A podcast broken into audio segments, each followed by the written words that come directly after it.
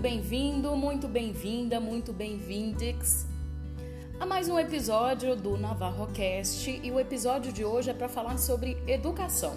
Isso mesmo. E o subtema desse episódio é ensino híbrido. Você conhece o que significa ensino híbrido? Você professor, agente escolar, agente educativo, sabe o que se trata o ensino híbrido? Você pai, responsável por alguma criança em idade escolar. Sabe o que é ensino híbrido? Sabia que o ensino híbrido é o modelo de ensino mais eminente para agora a partir de 2020? Então, para a gente já saber do que vem pela frente, vamos falar sobre o ensino híbrido. Mas antes mesmo de começarmos, eu vou pedir para vocês assinarem este canal de podcast, ativar o sininho para que você fique por dentro de todos os tópicos, temas e episódios que, que postar aqui. Vou pedir para você dar seu like lá no Facebook, compartilhar com seus amigos.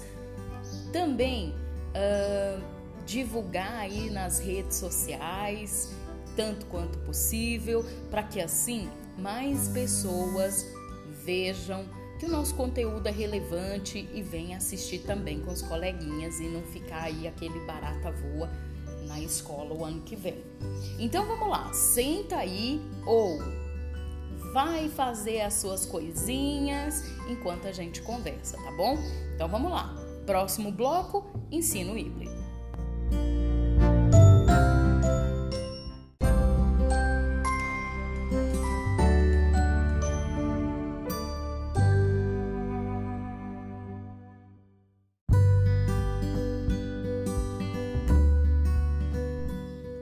Para iniciarmos essa conversa, eu vou expor a minha fundamentação teórica.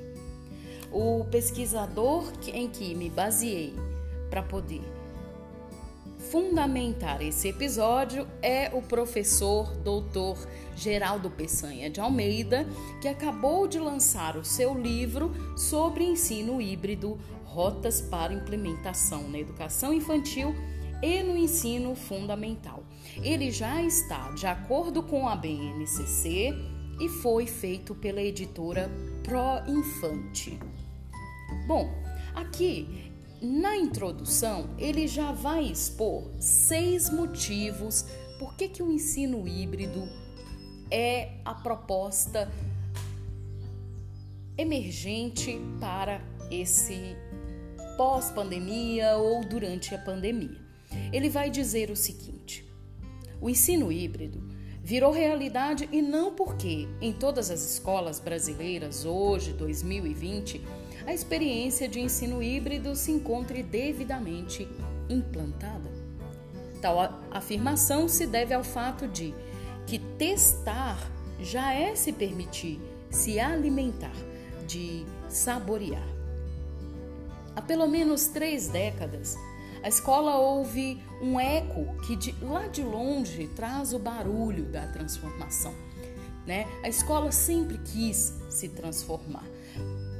Há anos ela ouve dos alunos que não os atende mais e que métodos e metodologias já não contemplam suas necessidades. Porém, embora ouça isso há muito tempo, a escola insistiu na demora na conservação dos métodos, na tradição do ensino imutável, carteiras enfileiradas, livros com as páginas abertas onde o professor determina e planejamentos feitos longe das demandas dos estudantes. Essa realidade pedia mudança, que finalmente pode ser provada.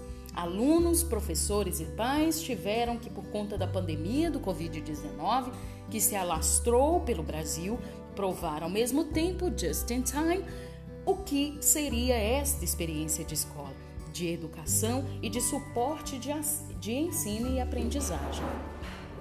Pais tiveram muitos problemas, professores tiveram muitos problemas, alunos tiveram muitos problemas. Todos aqueles atores do processo educativo que tanto resistiram à mudança precisaram experimentá-lo. E é claro, como não havia nenhum preparo anterior à ação emergencialmente composta para garantir o envolvimento do aluno com os conteúdos, não poderia ter dado certo em 100%. Falo do ensino remoto, que não é a mesma coisa de ensino híbrido. Ensino remoto não é ensino híbrido. Ou melhor, dentro da ideia de ensino híbrido, há momentos de escola remota, de aprendizagem remota, de ensino remoto. No entanto, o que vimos no isolamento social por conta da pandemia foi uma mistura. Ora se parecia com ensino remoto, na maioria das vezes, ora parecia EAD, ora parecia e-learning, ora tantas outras coisas. Na verdade, sem estabelecer julgamento improdutivos, o que trago aqui é uma constatação de que, se algum tempo depois essa prática, seja ela qual tenha sido, causou alunos, desculpa, cansou alunos, cansou pais e cansou professores. E por que que isso aconteceu? Porque o ensino remoto é centrado no conteúdo, ou seja, o conteúdo é retirado da escola e removido para casa. Mas a dinâmica dessa prática requer, seja em casa, seja na escola, a presença de um professor, claro. Na escola, ele existe. Em casa, essa presença não existia e nem foi construída durante o isolamento. O ensino remoto, centrado naquilo que o aluno tem que dominar, porque a escola foi quem fez todas as escolhas, só acontece quando alguém, professor ou família, se responsabiliza pela transferência de conteúdos. O aluno passivo apenas recebe e precisa absorver e dominar tudo que chega. Nessa experiência de escola, o aluno fica sem função social no mundo, no conhecimento e na própria escola. E se esgota muito rapidamente porque a família não pode trazer conteúdos e mais conteúdos e a escola original está distante e sem função cotidiana de repasse de conhecimento e de informações. Ao longo do processo do ensino remoto, ficou claro que este modelo não dá conta e não atende às necessidades do jovem e da criança deste tempo. E isso acontece porque não há protagonismo da criança e nem sua uh, participação equânime no processo. Assim, falo de ensino híbrido. Mas o que ensino híbrido traz? No que ele se difere na educação remota? Em que bases estão centradas as ideias de híbrido, de mistura, de envolvimento? Para responder a estas e outras perguntas ao longo deste livro, vamos primeiramente lembrar de que a proposta do ensino remoto está calcada em objetivos bem claros que são seis. Então agora eu proponho para vocês as seis, desculpa, os seis objetivos do ensino híbrido.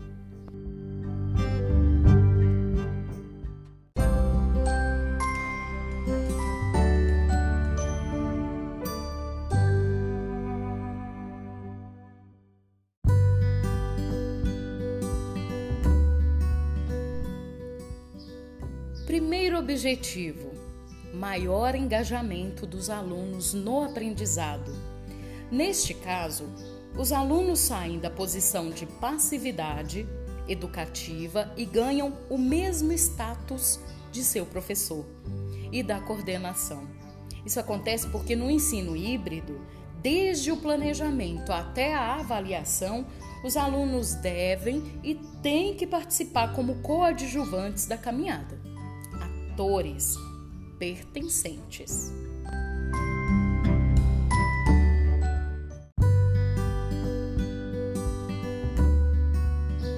Segundo objetivo, melhor aproveitamento do tempo do professor. No ensino híbrido, o aluno tem potencial de autodidatismo, ou seja, ele é motivado e preparado para estudar sozinho os conteúdos sobretudo na prática de sala de aula, da sala de aula invertida. Já ouviu falar sobre isso? Nesta modalidade, estuda o conteúdo em casa, sozinho e vai para a escola apenas para a realização de trabalhos e exercícios em grupos. Esta prática, dentre outras diferenças, possibilita que o professor disponha de mais tempo para preparar novos procedimentos e novas intervenções ao processo. Ou seja, ele ganha tempo para ser professor de verdade.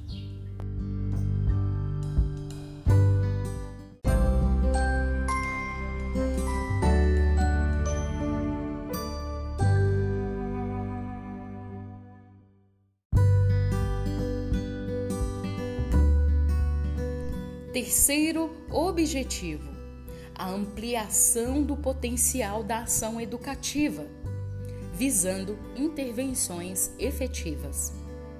O que isso quer dizer? Quando o aluno estuda primeiro o conteúdo, usando ou não plataformas ou espaços digitais, ele faz um levantamento daquilo que já sabe da sua bagagem intelectual composta até aquele momento e do que ainda precisa saber. Ou seja, esses três pilares de aprendizagem vão ficando cada vez mais claros para o aluno do ensino híbrido. Isso significa ampliar a ação educativa exercida pela escola, que pode, assim, provocar novas possibilidades, ou seja, intervir de maneira pontual e focada naquilo que verdadeiramente o aluno necessita. Ganho de tempo, de aprendizagem e de qualidade educativa.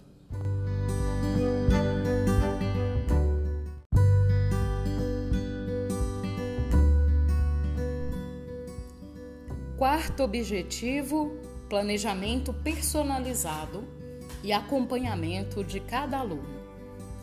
Se a inclusão é uma das bandeiras da BNCC, a Base Nacional Comum Curricular, e de toda a sociedade, ela só se faz com planejamento personalizado. Isso quer dizer que quando a escola entende que cada aluno é único, o processo fica focado no potencial dele e não na falha que ele apresenta em relação aos alunos idealizados. Toda essa condição faz com que no ensino híbrido o aluno tenha atendida a sua necessidade de ser respeitado em todas as dimensões da busca pelo conhecimento acadêmico.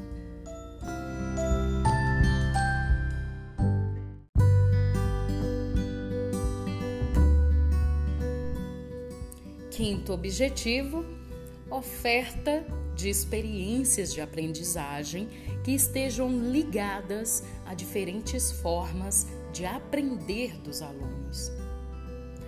As diferentes linguagens, cinco no mínimo.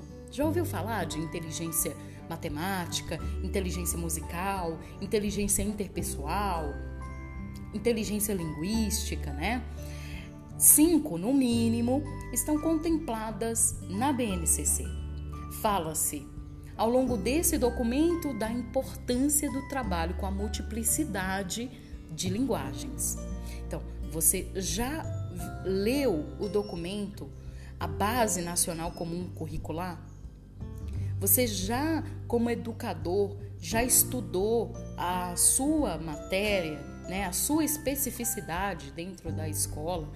Como que a Base Nacional Comum Curricular é, compreende o seu conteúdo, a sua matéria, como que ela se interliga aos demais, ao todo e ao aluno? Os pais também, façam um chamamento aqui para vocês entenderem qual é a perspectiva de uma base nacional comum curricular, até para vocês reivindicarem consistentemente, com embasamento, com contexto, né, com coerência o direito de aprendizagem da sua criança, desde o ensino infantil, desde da educação infantil até agora, até o ensino médio, porque eles também têm. né? E compreender como é o funcionamento de um currículo, do que, que eles têm direito de aprender, né?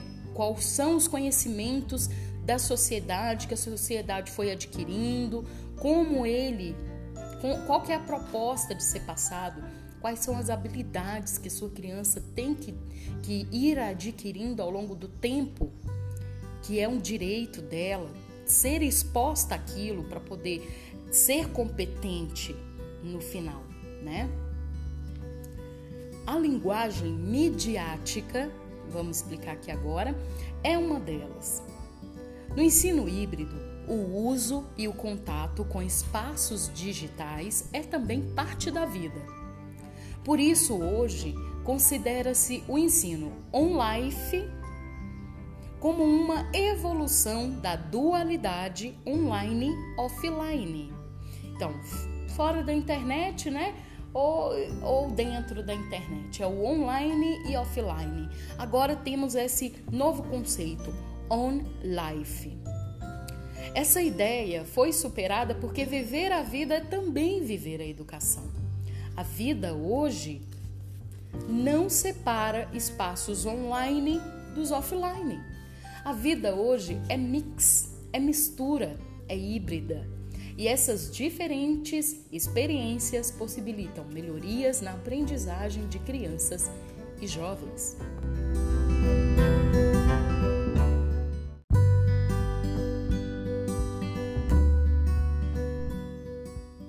O sexto e último objetivo, nós vamos dividi-lo em dois blocos, tá bom? Porque agora a conversa é mais direta. Vamos mostrar que a, como está a realidade, né? E como ela pode ser vista de uma outra forma com o ensino híbrido. O sexto objetivo do ensino híbrido é a aproximação da realidade escolar com o cotidiano do aluno. Vamos tratar disso aí. Com a implementação do ensino híbrido, a realidade da criança e do jovem é trazida para suas mesas de estudo. Elas pensam a comunidade, pensam em soluções e vivem dentro dessa dimensão de pensar a comunidade, pensar em soluções, desde criança, desde do, do, da educação infantil. O ensino híbrido faz diálogo com a cultura maker, que é a cultura do faça você mesmo.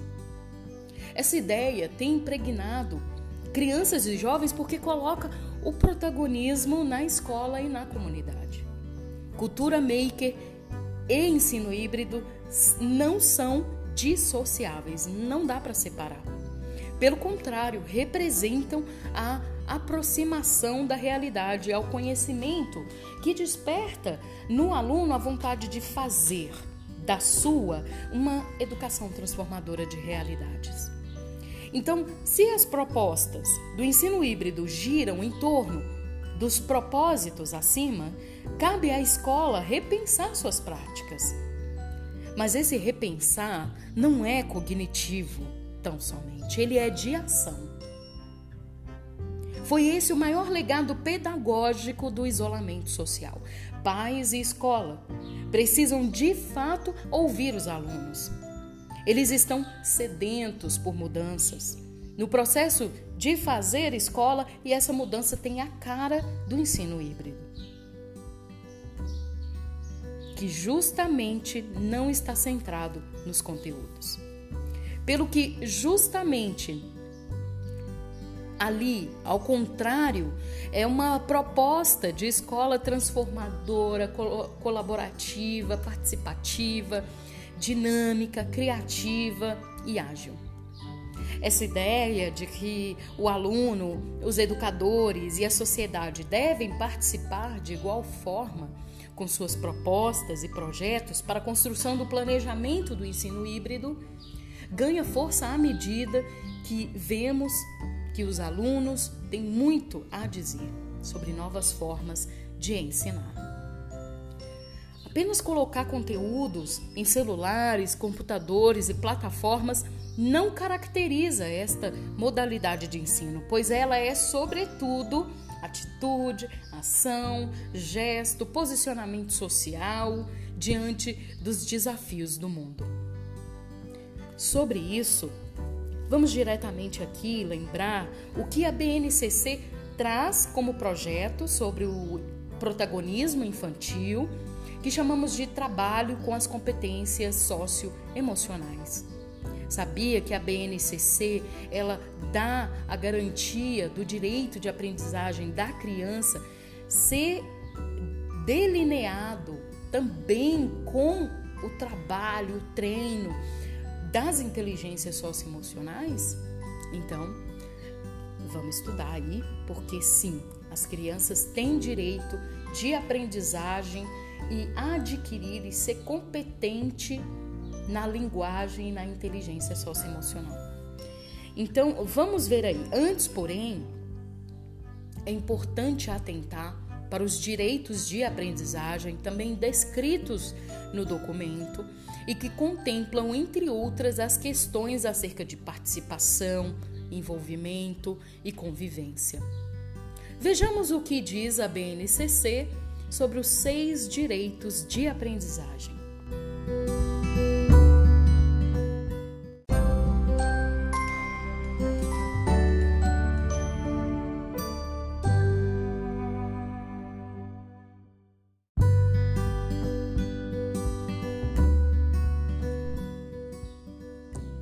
Primeiro direito de aprendizagem é o direito de conviver. O direito de conviver com outras crianças e adultos em pequenos e grandes grupos, utilizando diferentes linguagens, ampliando o conhecimento de si e do outro, o respeito em relação à cultura e as, diferen as diferenças entre as pessoas. Segundo o direito de aprendizagem, o direito de brincar o direito de brincar cotidianamente, de diversas formas, em diferentes espaços e tempos, com, com diferentes parceiros, então, crianças e adultos, ampliando e diversificando seu acesso a produções culturais, seus conhecimentos, sua imaginação, sua criatividade, suas experiências emocionais, corporais, sensoriais, expressivas, cognitivas, sociais e relacionais. Terceiro direito de aprendizagem: o direito de participar.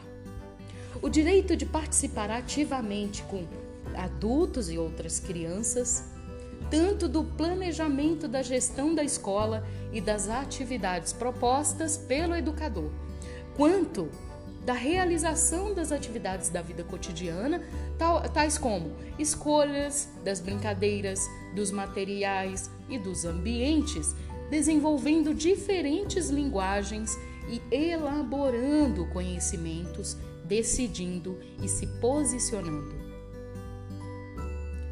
Quarto direito de aprendizagem: o direito de explorar. O direito de explorar movimentos, gestos, sons, formas, texturas, cores, palavras, emoções, transformações relacionamentos, histórias, objetos, elementos da natureza, na escola e fora dela, ampliando seus saberes sobre a cultura em suas diferentes modalidades: as artes, a escrita, a ciência e a tecnologia. Quinto direito de aprendizagem: o direito de expressar. O direito de expressar como sujeito dialógico criativo e sensível, suas necessidades, emoções, sentimentos, dúvidas, hipóteses, descobertas, opiniões, questionamentos por meio de diferentes linguagens. Sexto e último direito de aprendizagem, o direito de conhecer-se. O direito de conhecer-se e construir sua identidade pessoal, social e cultural, constituindo uma imagem positiva de si e de seus grupos de pertencimento, nas diversas experiências de cuidados, interações, brincadeiras e linguagens vivenciadas na instituição escolar e em seu contexto familiar e comunitário. Agora vamos conversar um pouquinho sobre esses direitos de aprendizagem que estão contidos na Base Nacional Comum Curricular, porque é importantíssimo tanto a comunidade escolar como a sociedade, então pais e responsáveis, né, é, como um todo, mesmo os, o, as famílias que não têm mais crianças né, em idade escolar, precisam apoiar as famílias que têm, né, porque isso é importantíssimo. A escola é, pensar na adequação já é, de todo o seu currículo, de todo o seu contexto, de todas as suas atitudes e comportamentos frente ao novo currículo da escola, né?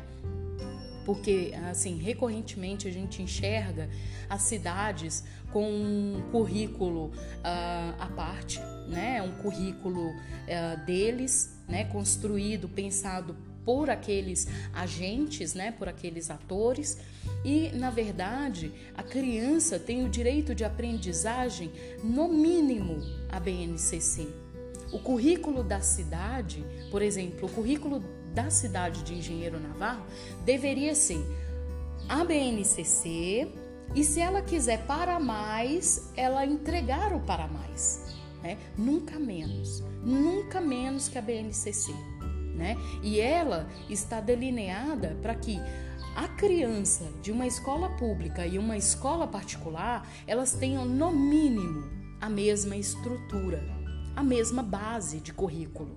Agora, se você quiser dar mais, você entrega mais, nunca menos. Então é importante os pais e, e educadores saberem como é a construção desse currículo para poder exigir e poder se construir. Primeiro que você, que nós educadores e, e pais, nós vamos precisar falar sobre desconstrução, né? Porque nós aprendemos uh, a ensinar é, muito naquele discurso assim, eu aprendi dessa forma. E nós sabemos que essa geração não é assim né? Então, vamos precisar respeitar as gerações, né? E principalmente as que vêm a seguir e essa que está posta para educarmos, né? Porque nós devemos dar o direito a eles conhecer-se, brincar, expressar, participar, né? Então, nós estamos falando de direito de aprendizagem. Então, vamos tratar sobre isso aí. Com esses direitos garantidos, fica fácil compreender o porquê da viabilidade do ensino híbrido. Ele de fato está relacionado àquilo que hoje temos como realidade educativa. Vamos pensar aí que nós estamos em uma pandemia, nós não passamos dela, né? A criança tem, tem que assumir o papel da, de participante do processo e não ser mais uma mera espectadora da escola. E os pais também, né? Nós precisamos falar aqui de desconstrução de todos os atores da escola. É, pais, educadores, agentes educativos, né? coordenação, alunos, essa desconstrução de que a criança é uma mera espectadora, né? A participação da criança e do jovem no processo, além de estar relacionada com os direitos e com a cultura maker, dentre outras situações que estudaremos né, a seguir nos outros episódios, também está vinculada à ideia de competências socioemocionais trazidas pela BNCC, para que sejam incluídas no processo de, de ensino-aprendizagem. Quer dizer, já se reconhece a necessidade escolar do trabalho com altruísmo, abertura ao novo, cooperativismo, equilíbrio emocional, proatividade, dentre outras competências e habilidades. Então, quando eu falo assim, ó, uma criança é capaz, não quer dizer que ela é competente, tá? Ela está caminhando para ser competente em alguma área, tá? Mas ela é capaz de fazer um, um montão de coisas. Ela só ainda não é competente no objetivo final, mas isso é uma construção, certo? Bom, as orientações da BNCC em relação ao trabalho emocional é um dos maiores ganhos que já tivemos na orientação oficial da educação no Brasil. É um documento em consonância com o real desejo dos alunos. A BNCC é um documento de caráter normativo que define o conjunto orgânico e progressivo da aprendizagem, essenciais que todos os alunos devem desenvolver ao longo das etapas e modalidades da educação básica, de modo a que tenham assegurados seus direitos de aprendizagem e desenvolvimento em como, como, hum, conformidade com o que preceita o Plano Nacional de Educação. Este documento é normativo, aplica-se exclusivamente à educação escolar, tal como define o parágrafo 1 do artigo 1 da Lei de Diretrizes e Bases da Educação Nacional e está orientado pelos princípios éticos, políticos e estéticos que visam a formação humana integral e a construção de uma sociedade justa, democrática e inclusiva, como fundamentado nas diretrizes curriculares nacionais da educação básica.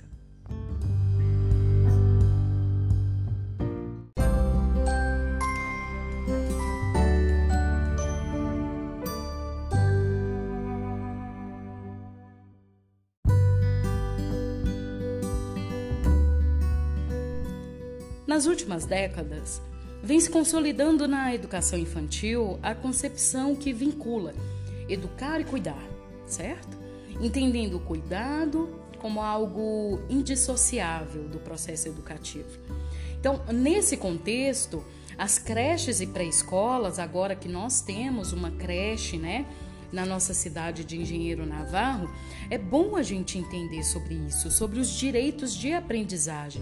Então, nesse contexto, ao acolher as vivências e os conhecimentos construídos pelas crianças no ambiente da família e no contexto de sua comunidade, precisamos articulá-los em suas propostas pedagógicas, e isso tem o objetivo de ampliar o universo de experiências, de conhecimentos e habilidades dessas crianças, diversificando e consolidando novas aprendizagens, atuando de maneira complementar à educação familiar, especialmente quando se trata na educação de bebês e das crianças bem pequenas, que envolve aprendizagens muito próxima aos dois contextos, né? É uma educação ali naturista, né? Que nós dizemos que a gente está uh, ah, ensinando indiretamente, deixando a criança naquele ambiente bem familiar, né? Para poder ensinar. Então, muito próximo aos dois contextos, familiar e escolar, como a socialização, a autonomia, a comunicação, né? Isso está previsto na BNCC. Para o ensino fundamental, as condições seguem os mesmos critérios, embora este tenha ganho áreas do conhecimento no lugar de simples disciplina. Essas grandes áreas possibilitam a organização do ensino híbrido, com total garantia de qualidade e de aplicabilidade. A BNCC, vamos fazer uma citação aqui sobre esse documento, porque ele é importantíssimo para nós educadores que vamos planejar as nossas aulas para 2021, né? Porque elas precisam mudar. Nós precisamos falar de desconstrução do, do método de ensino. Nós precisamos falar sobre formação continuada para os nossos professores, para os nossos pedagogos, para os nossos agentes escolares, então os nossos agentes educativos precisam fazer parte desse processo e precisamos incluí-los para que esse ensino híbrido seja da comunidade, ela seja on life, né? Ela seja transposta, transposta, isso mesmo, né? Para a comunidade, fora da escola, né? Então, vamos dizer aqui, vamos, vamos fazer um apanhado, porque muitos pais e muitos educadores, uh, os educadores ainda sofrem aquela pressão de que tem que ler a BNCC, tem que trabalhar com a BNCC, tem que adaptar todo o currículo e os conteúdos conforme a BNCC pede. Então, uh, eles têm ainda um falar, um ouvir falar, né? é, por mais que esse educador venha a se adequar na última hora, né? É sempre assim. Uh, pode, a gente pode ver uh, educadores super conectados que já é, fazem de acordo com a BNCC. Vamos ver professores que dizem que fazem de acordo com a BNCC. Tem professores que não fazem de acordo com a BNCC e tem professores que não conhecem a BNCC, que ele, ele renega, né? Ele uh, nega totalmente o, o, documento e não quer ler, ele não faz questão, né? Que a equipe escolar venha com livros didáticos já adaptados e ele somente passa, né? Ele não quer. Então nós precisamos sim falar em desconstrução e precisamos falar também de desconstrução também da forma das, das famílias verem a educação. Eles precisam se educar. Né? Eles precisam ter a oportunidade e o direito de saber o que é esse documento para ele poder exigir. Então vamos começar fazendo esse serviço aqui. A BNCC é a referência nacional para a formulação dos currículos, dos sistemas e das redes uh, escolares dos estados, do Distrito Federal e dos municípios e das propostas pedagógicas das instituições escolares. Então, é um, um, currículo que está presente nas escolas particulares e está presente nas escolas públicas, tá? Então, isso é importante da gente cobrar, porque essa base curricular ela tem que estar incorporada à escola pública né? Ela tem que ser um direito de aprendizagem dos nossos alunos de escola pública. A BNCC integra a Política Nacional da Educação Básica e vai contribuir para o alinhamento de outras políticas e ações em âmbito federal, estadual e municipal, referentes à formação de professores, à avaliação, à elaboração de conteúdos educacionais e aos critérios para a oferta de infraestrutura adequada para o pleno desenvolvimento da educação. Nesse sentido, espera-se que a BNCC ajude a superar a fragmentação das políticas educacionais, enseje o fortalecimento do regime de colaboração entre as três esferas do governo, então federal, estadual e municipal, e seja balizadora da qualidade da educação.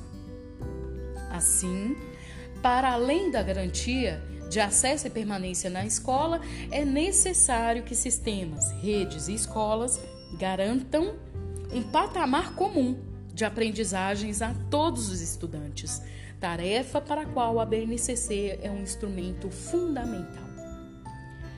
É importante ressaltar que a ideia da, da implantação das competências socioemocionais na BNCC não é planejar uma aula específica, tá bom? Sobre essas competências ou transformá-las em componente curricular. Não é isso.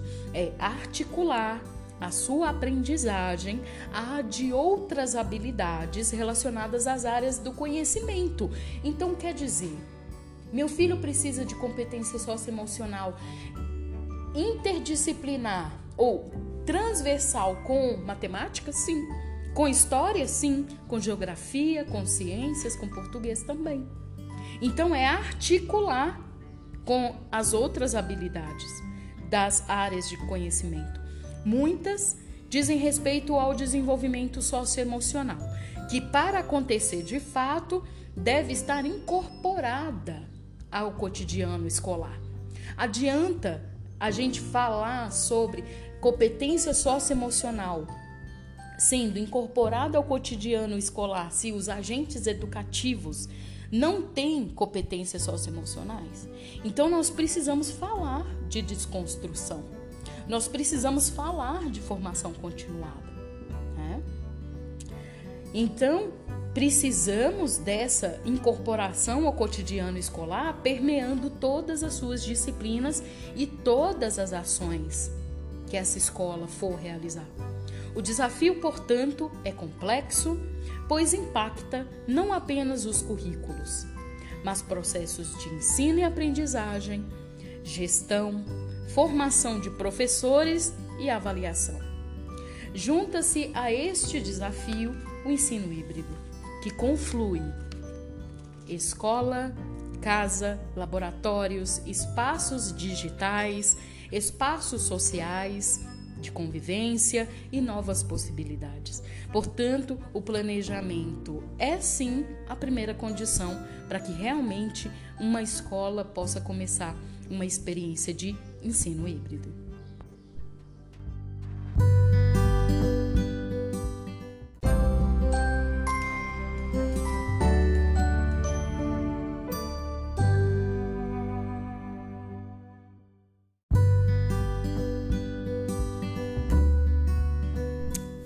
Pronto, né? Creio que já há muito tempo se superou a ideia de que o ensino híbrido de fato atende parte da necessidade uh, educativa de uma criança, certo?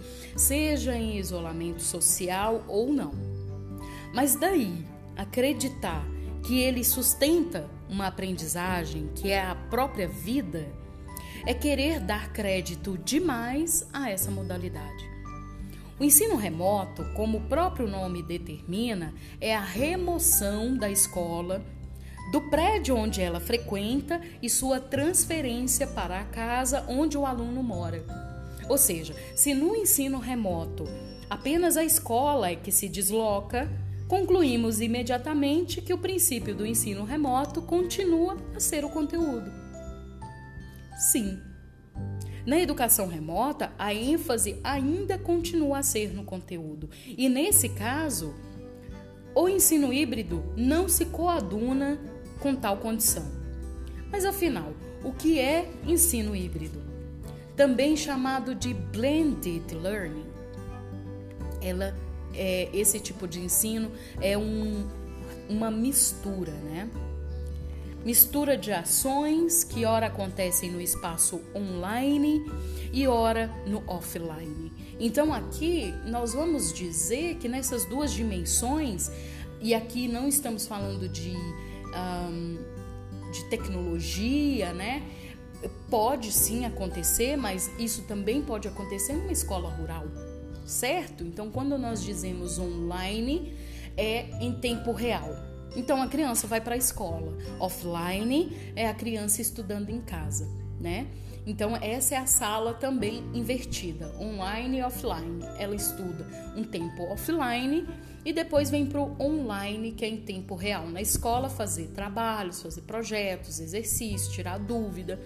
Tá? Então, nessas duas dimensões surge o que hoje podemos chamar de ensino híbrido on-life, ou seja, dentro da própria vida, sendo a própria vida. Esta modalidade não separa os espaços reais dos virtuais. Todos são ambientes de aprendizagem, todos perderam as margens e se caracterizam por possibilitar ações educativas. Então, quando na, na, há tempos, né, em um outro episódio aí eu disse, coloquem os parquinhos nos pontos, nos espaços públicos, porque esse é um ambiente de aprendizagem. Né? Os parques infantis é um imenso ambiente de aprendizagem. O que muda de um simples parque infantil para um grande ambiente de aprendizagem e aprendizagem, intervenção e terapia e aqui a gente fala de saúde e educação juntas, é a intencionalidade. Isso equivale a dizer que neste o contexto sai do centro da ação educativa e que não há mais uma figura fixa, seja ela da escola, do professor ou do conteúdo. Alunos, professores e toda a comunidade ganham o mesmo status, têm a mesma forma, ditam, opinam, propõem, mudam, trocam, consolidam as mesmas coisas e nas mesmas proporções. No ensino híbrido há uma uh, mistura literal, tanto de metodologias quanto de ações dos diversos atores envolvidos. A família participa efetivamente em casa da condução educativa do aluno. A escola participa efetivamente da formação do aluno. E a comunidade participa efetivamente da formação dos seus cidadãos, alunos, no processo de descobertas. O protagonismo precisa ser dividido. E o projeto pedagógico dessa escola, portanto, é o primeiro que precisa apresentar mudanças. Então aqui nós de novo precisamos falar de desconstrução. Porque para mudar é preciso reformar, desconstruir, né? No ensino híbrido, costuma-se dizer que tudo vai fazer a diferença e tudo isso que vai fazer a diferença começa com um bom projeto pedagógico. Nele, o projeto, ou melhor, o bom projeto, representa o maior valor dos estudos. A comunidade, os alunos e seus educadores se debruçam muito sobre o que é estudar, como estudar e o porquê estudar. Essas três condições iniciais é que vão determinar o quanto de resultado positivo se terá lá adiante. Nessa modalidade de ensino, tudo que dá errado e é porque não houve um projeto híbrido, seja nas decisões ou nas ações. Lembra lá eh, quando a gente fala assim, quando a gente afirma que na modalidade do ensino híbrido, tudo que dá errado é porque não houve um projeto híbrido, é porque nós estamos esquecendo os atores do ensino híbrido. Quem são os atores do ensino híbrido? E quem participou desse, desse projeto? Né? Então, nós precisamos trazer os atores, devolver a autonomia aos atores para que nós possamos efetivar o ensino híbrido e que para que nós possamos colocar o futuro garantizado para as nossas crianças. Então, se nós estamos falando em fracasso, é porque nós não temos projeto e principalmente não temos projeto híbrido na nossa cidade. Então, nós precisamos, seja nas decisões quanto nas ações, fazer esse projeto híbrido para nossa cidade, para nossa escola, né? Começar a pensar hoje esse futuro né? Mas sempre híbrido, em toda a sua totalidade. No ensino híbrido, quando todos são participantes de igual forma, melindres ao se questionar o outro, pois ele é parte do meu desenvolvimento e do meu processo de pensar. O outro é desejado, o outro é esperado, o outro é trazido para discussão, não ignorado. Nesse tipo de ensino, o projeto já é educação, porque ele contém e contempla o que a sociedade em seu todo pensa, quer e espera. Nele, as questões ganham forma, o protagonismo é de todos e as demandas urgentes do mundo do conhecimento passam a ser salutares para a vida educativa. Também o aluno precisa descobrir e nutrir o autodidatismo. Isso é importante. Porque no campo, desculpa, porque no tempo em que tem que estudar sozinho, conforme o planejamento feito em grupo, ele precisa perceber e compreender suas angústias, dependências e expectativas. É muito comum um aluno, no período de adaptação do ensino híbrido, ficar esperando pelo professor para lhe explicar o conteúdo. Esse modelo de estudante que espera receber a matéria mastigadinha não cabe no ensino híbrido. Porque todos os projetos são interdisciplinares e contam com a atuação autônoma do aluno. E aqui eu vou fazer uma citação que é a seguinte: as relações sociais que foi é, essa citação é da revista, né, uh, da Fundação a Universidade da Fundação Getúlio Vargas, que diz o seguinte: as relações sociais e pedagógicas contemporâneas têm sofrido grandes é, transformações impulsionadas pela apropriação de diferentes tecnologias digitais e redes de comunicação também digitais né? Então, quando nós falamos aqui em é, relações sociais e pedagógicas de hoje, elas vão sofrer, têm sofrido e, quiçá, vai ficar sofrendo a, um, a uma velocidade exponencial. Porque só de falar em relações sociais e pedagógicas, isso que nós estamos fazendo aqui, é uma desconstrução, é uma renovação e é uma nova relação social que incorpora diferentes tecnologias digitais e redes de comunicação. Então, nós estamos através de um podcast, né, fazendo essa comunicação. Né? Eu me relaciono com vocês de forma digital, muito de forma digital, quase 100%. Né? Eu conheço muitas pessoas em Engenheiro Navarro apenas no digital e somos muito bons amigos e, e temos muitas boas trocas de experiência. Né?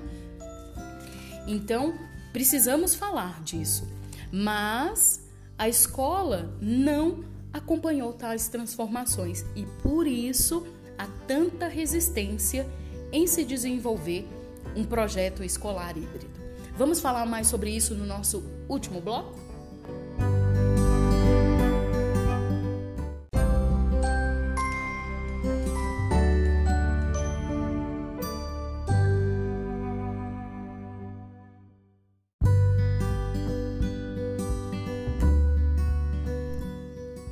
Vou tratar nesse último bloco sobre o foco no aluno.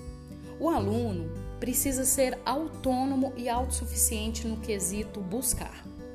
A busca, nesse caso, pode ser feita em plataformas digitais, sites, e-books ou em livros físicos, dentre outras possibilidades.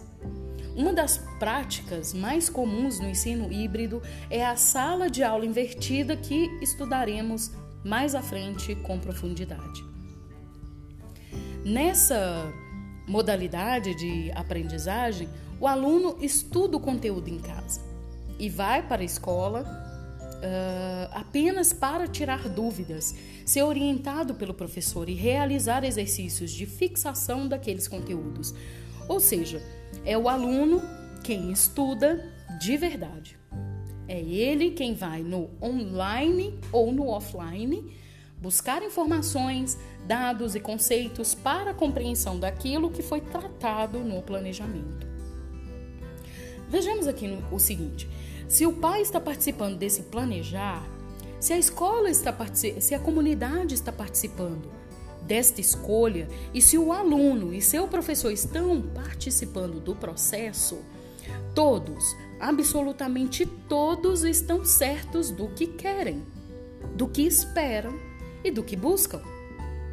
É isso que faz o planejamento do ensino híbrido ser o ponto mais importante da prática pedagógica. É ele quem vai direcionar as ações desse aluno que terá que desenvolver habilidades de autodidatismo. Não só de autodidatismo, mas também de equilíbrio e de amadurecimento emocionais, de controle de frustrações e de desenvolvimento intelectual. Essa é a condição do ensino híbrido. Não se trata somente de ter é, conteúdo que ora são disponibilizados na internet, ora nos livros. Não é isso. O ensino híbrido é um projeto educativo que começa com um plano de aula e de estudos definido pelo contexto. Depois, esse plano ganha forma e mobilidade nos diferentes espaços, online e offline e com isso, as margens do conhecimento ficam diluídas e o mundo do aprender perde essas fronteiras e tudo passa a ser aprendizagem significativa. Vou fazer uma citação aqui do uh, José Antônio Moreira e de Eliane Schlemmer, que diz o seguinte: a tecnologia sozinha não muda as práticas pedagógicas sendo que para maximizar os benefícios da inovação tecnológica, principalmente os que se referem à tecnologia digital, importa alterar a forma como se pensa a educação. Então, aqui de novo, ó, vou abrir um fechar um parênteses aqui rapidinho para dizer: precisamos falar de desconstrução, precisamos falar de formação continuada para que esses atores entendam o que é tecnologia, o que é ensino remoto, o que é ensino híbrido, o que é EAD, né? Certo? Não é uma utopia. Considerar as tecnologias como uma oportunidade de inovação é uma oportunidade, mas também não quer dizer que a educação está salva a partir da, da tecnologia. né? Só colocar o conteúdo numa plataforma digital e tá tudo certo. Não é isso. Abre o parênteses de novo. É importante, né? Não é uma utopia considerar as tecnologias como uma oportunidade de inovação, de integração, inclusão, flexibilização, abertura, personalização de percursos de aprendizagem, mas esta realidade exige uma mudança de paradigma, né? Fecha aspas. Nós sabemos disso, mas não queremos para aprender. Não queremos parar para aprender na prática a verdade sobre esta afirmação. A tecnologia sozinha, sem mediação de um projeto, de acordo com aquela realidade, não funciona como ensino híbrido. A aula remota não é ensino híbrido, porque o projeto que deu origem àquela aula foi definido por uma única figura, o professor, por mim, né? E nele essa condição não existe. Tudo é partilhado e comungado.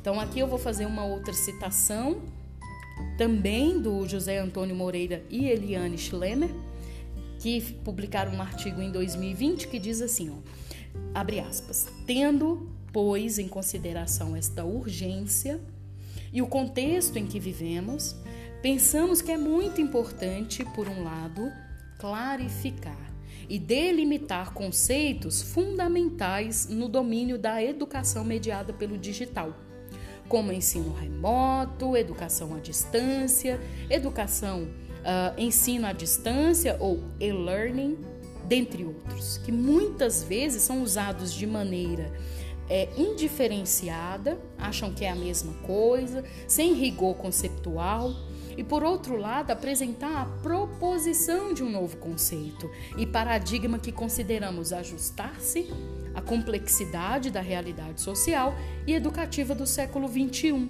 e que designamos como educação digital on-life. Fecha aspas. Bom, então, nesse processo, no processo de construção, depois da quebra do paradigma, né? De um projeto escolar para a edificação de uma escola híbrida, há que se considerar os apontamentos acima que foram citados, né? Primeiro, porque se não houver um consenso de que a educação híbrida é e será a educação do presente e do futuro, esse projeto sempre vai estar enfraquecido ou em declínio. Primeiramente, é preciso que cada escola compre a ideia de que a educação pode ser híbrida. O que isso quer dizer? Que os educadores precisam estar cientes de que deixarão de ser o centro das atenções, o ponto primordial na prática educativa. Em seguida, vem o convencimento das famílias, sobretudo daqueles cujos filhos estão em escolas particulares porque pode parecer que os pais estão pagando uma escola para que os filhos estudem em casa sozinhos.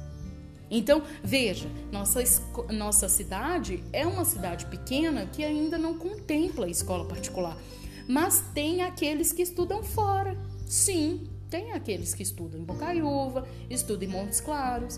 Os estudantes de ensino superior que estão em escolas particulares, sim, essas famílias também são impactadas, né? Nós precisamos convencer essas famílias porque a percepção é muito negativa, certo? Então, este melindre de fato existe e tem que ser muito bem trabalhado, porque qualquer que seja a dúvida sobre um bom projeto de escola híbrida, ela precisa estar sanada. Então, aqui nós precisamos falar sim em reuniões recorrentes, periódicas entre escola e família para sanar as dúvidas e qualquer dúvida que, que a escola tenha, que os professores tenham e que as famílias tenham sobre o que é o ensino do presente e do futuro. É o ensino híbrido. Então, quando estas duas questões anteriores tiverem sido solucionadas, então, essa quebra de paradigma, o processo de construção de um projeto escolar para a edificação de uma escola híbrida. Primeiro é a mudança de dentro.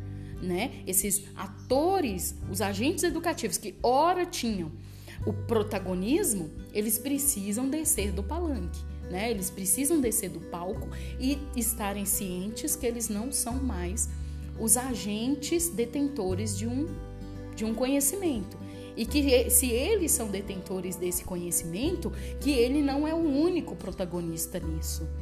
Depois a gente tem um segundo momento em que a gente vai trazer a, a, as famílias para se informarem e se educarem dessa quebra de paradigma também através deles que a educação do presente e do futuro mudou. E mudou como? Eu vou ter que ensinar, gente. Eu vou ter que ensinar para essas famílias que a percepção de ensino agora é híbrida. E o que é ser híbrida? É isso, isso, isso, isso, isso isso, para poder essas questões serem solucionadas. E aí, a partir disso, quando elas estiverem sido uh, solucionadas após um trabalho de discussões e de reuniões, e por isso o, o aqui nós chamamos de rotas, né, para a implantação do ensino híbrido na educação infantil e no ensino fundamental, chegue a hora e a vez de se dar início verdadeiramente à fazedura do projeto de educação híbrido. Nesta ação, nesta ação do fazer, o desenho precisa considerar o tempo de preparação do aluno para dar conta dessa responsabilidade. Por quê? Não basta apenas convencer o professor de que ele não mais será o centro da sala de aula. E não basta ainda convencer o pai de que a criança não está estudando sozinha. É e será preciso preparar o aluno para esta responsabilidade. E aqui entra a BNCC com suas competências socioemocionais. Ela traz todo o conjunto, todo um conjunto de conteúdos, saberes, habilidades e competências ligadas ao desenvolvimento da proatividade, do altruísmo, desculpa, do altruísmo, né? E do trabalho coletivo. Aliás, trabalho coletivo é bem a cara do ensino híbrido. E aqui, para finalizar a minha fala, ganha o nome de cultura maker, o, a indissocialidade. A indissociabilidade da cultura maker com o ensino híbrido.